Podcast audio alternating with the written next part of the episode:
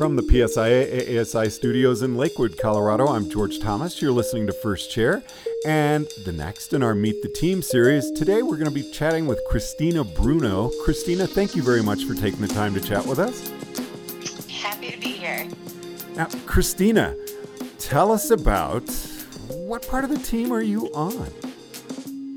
So, I am excited to represent the adaptive disciplines on the team and I'm primarily a snowboarder, but I probably actually teach 50% of the time on skis as well.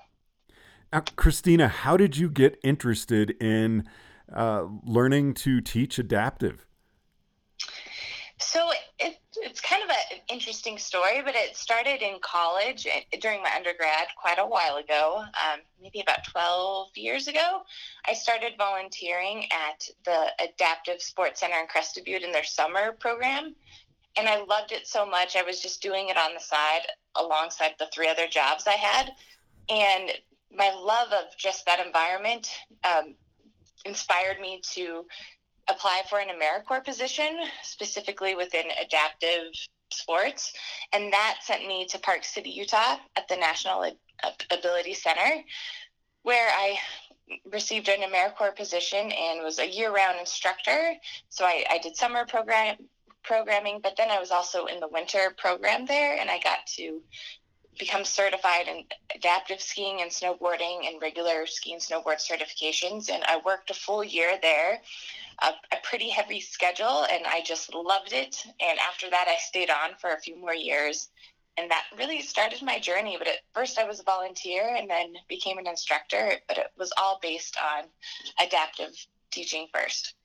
I love hearing about people's journey uh, from starting out as an instructor to making national team.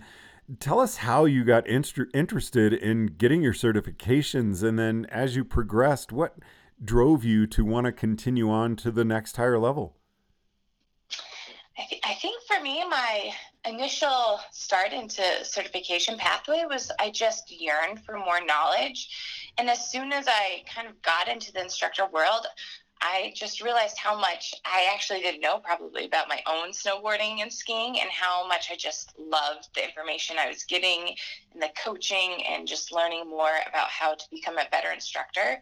So those at first initial years I just craved that knowledge and especially being in an adaptive center Uh, some of the, the we had great training in-house around adaptive equipment but when i really wanted to go into like the core fundamentals of skiing and snowboarding going beginning my PSIA ASI certification pathway was really just helped me have a, a, solid foundation and inspired me to continue down that pathway. I just I think I just loved the the learning and knowledge and kept wanting more. So that that's kind of what has taken me on this journey so far. Uh, did you have a specific instructor along the way or mentor, supervisor, anyone who really stood out to you that encouraged you, uh, helped you along the way to uh, get where you are now? I mean, there's been so many. So I'm grateful to everyone that has been a part of my journey as an instructor from the other instructors in the locker rooms to students and trainers. But definitely, I think what's come full circle for me was Josh Spolstra was one of my examiners through my development in adaptive snowboarding and he really mentored me and encouraged me in that pathway. And so it was really amazing to see him make the national team, interact with him at um, National Academy and Fall Conference, but then also have him be a selector for this team. So he's definitely been a, a pretty constant force within my pathway as an adaptive snowboard instructor. Now, at what point in your career did you feel like I want to try out for the national team? it was probably more recent, I'd say, in the last five years. I, I realized what a great opportunity it would be. And it was actually probably when I met my partner, Scott Anfang, because he was on the team and I just saw what he was up to and, and all the different opportunities and ways that they the team can educate and have more impact within the industry. And I just thought, with my love of adaptive education and all the new technology and things are changing so rapidly in the industry, it would be a great way for me to help help channel that impact and represent the membership well. So I, it's definitely in the last five years, but I would say Scott's probably responsible for a lot of that, just seeing how he interacted on the team and the impact he had in his time serving. So, what was it like for you during uh, tryouts? Uh, being out on snow with Jeff Krill for three days and going through all of the things that you had. Is it intimidating? Was it fun? What was it? it was definitely a, probably a mix of all those things. And I would say because the, the adaptive community is a pretty tight knit community, so I knew my selectors really well and the other candidates trying out. So we already had a pretty established relationship. So I think that eased some of the nerves and tensions.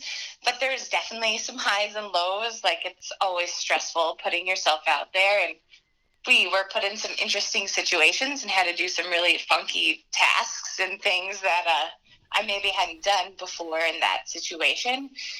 So there's a lot of nerves, but I felt pretty confident in my clinics and just the interactions with the group.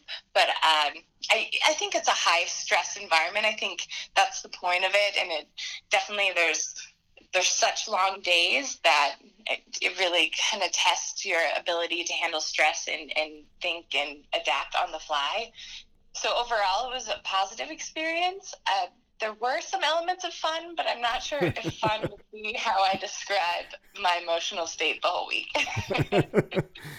so, in a way, it almost sounds kind of bittersweet. Uh, you were just saying that it's a really tight knit community, and that uh, uh, when we were talking a little bit before we started recording, a lot of you were working together to uh, on on certain projects, and so it had to be a real high point in your life to hear your name called uh, when the team was announced, but also kind of sad not to hear your friends called.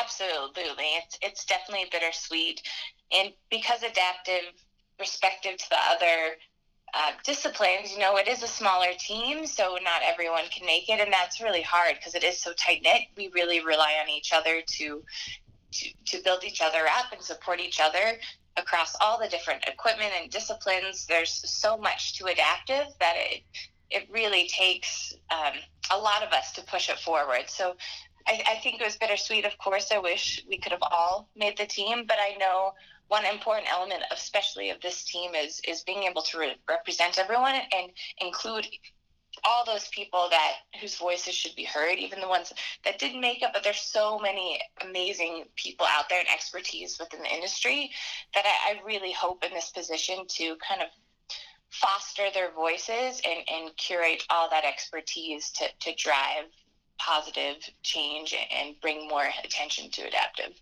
Now, Christina, what do you feel that you bring to the team uh, that sets you apart? Something that you really want to focus on over the next three years?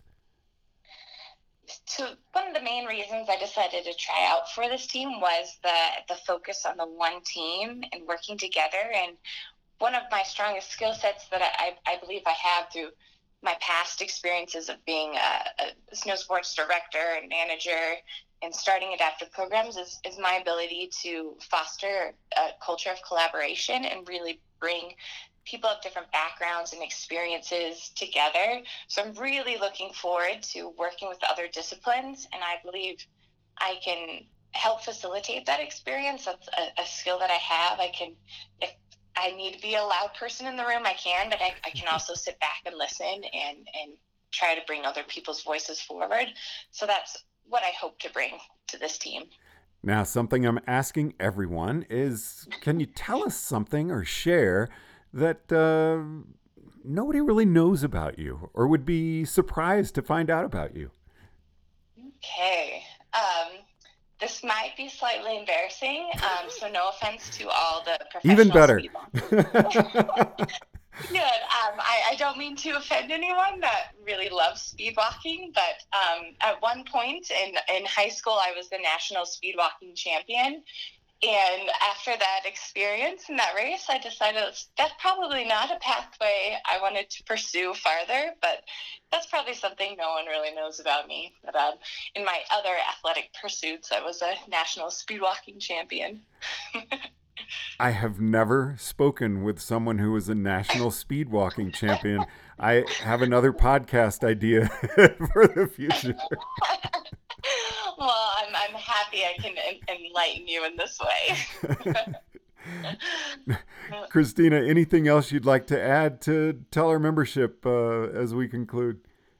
Um, I'm, I had a big accomplishment. I'm really excited. I just finished uh, my master's of business, business administration with, within the outdoor industry with a focus on sustainable product development. So that's a huge achievement. Alongside making the team, it was a very stressful last couple of weeks because I was trying out for the team, but also finishing my degree. So that, um, yeah, I'm, I'm excited now for the, for the next chapter of being on the team and, and what lies in store for me. Well, Christina, I look forward to following you through the next three years and doing many more of these interviews as long as you'll uh, have me back.